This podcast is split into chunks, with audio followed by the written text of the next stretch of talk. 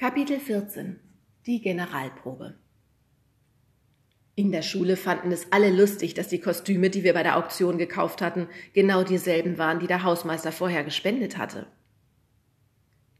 Es war nur noch ein Tag bis zur Weihnachtsfeier und wir hatten fleißig für das Krippenspiel geprobt. Alle waren fröhlich und auch der Lehrer war in Weihnachtsstimmung. Sein Bart war gewachsen und man sah, dass er schon ein bisschen grau wurde. So nach vorn gebeugt, wie der Lehrer manchmal ging, ähnelte er dem Weihnachtsmann von Tag zu Tag mehr. Hanna, rück deine Flügel gerade. Und Timo, der Hirtenstab ist kein Eishockeyschläger, rief der Lehrer. Fürchtet euch nicht, denn ich verkünde euch eine große Sache, sagte Hanna, die den obersten Engel spielte. Ich verkünde euch eine große Freude, Hanna, korrigierte sie der Lehrer. Was denn für eine?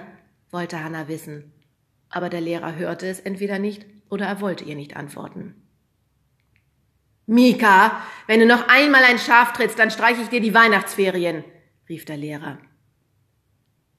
Geht nach Bethlehem, und das soll euch als Zeichen dienen. Ihr werdet ein Kind finden, in Windeln ge, äh, ge, gewickelt, half der Lehrer. Genau, sagte Hanna.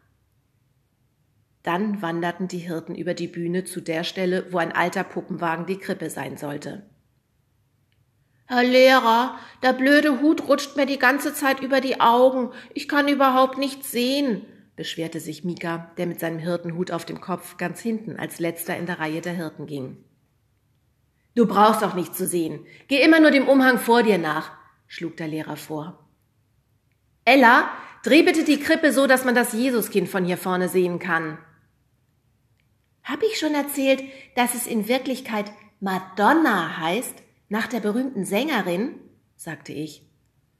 Woher willst du das denn wissen? fragte Mika. Ich weiß es, weil es meine Puppe ist, darum, sagte ich.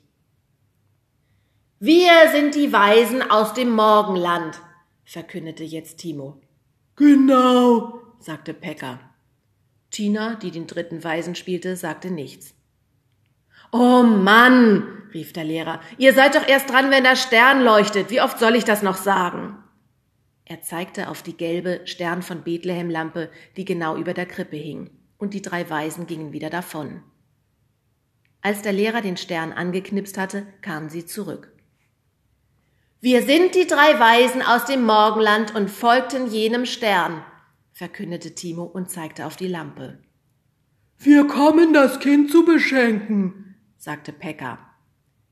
Und auf Erden ist Friede bei den Menschen seiner Gnade, triumphierte der Engel, als die Geschenke in der Krippe lagen. Ich verstehe immer noch nicht, wieso das Jesuskind Madonna heißen soll, wunderte sich Mika. Aber unser Lehrer erklärte es ihm nicht.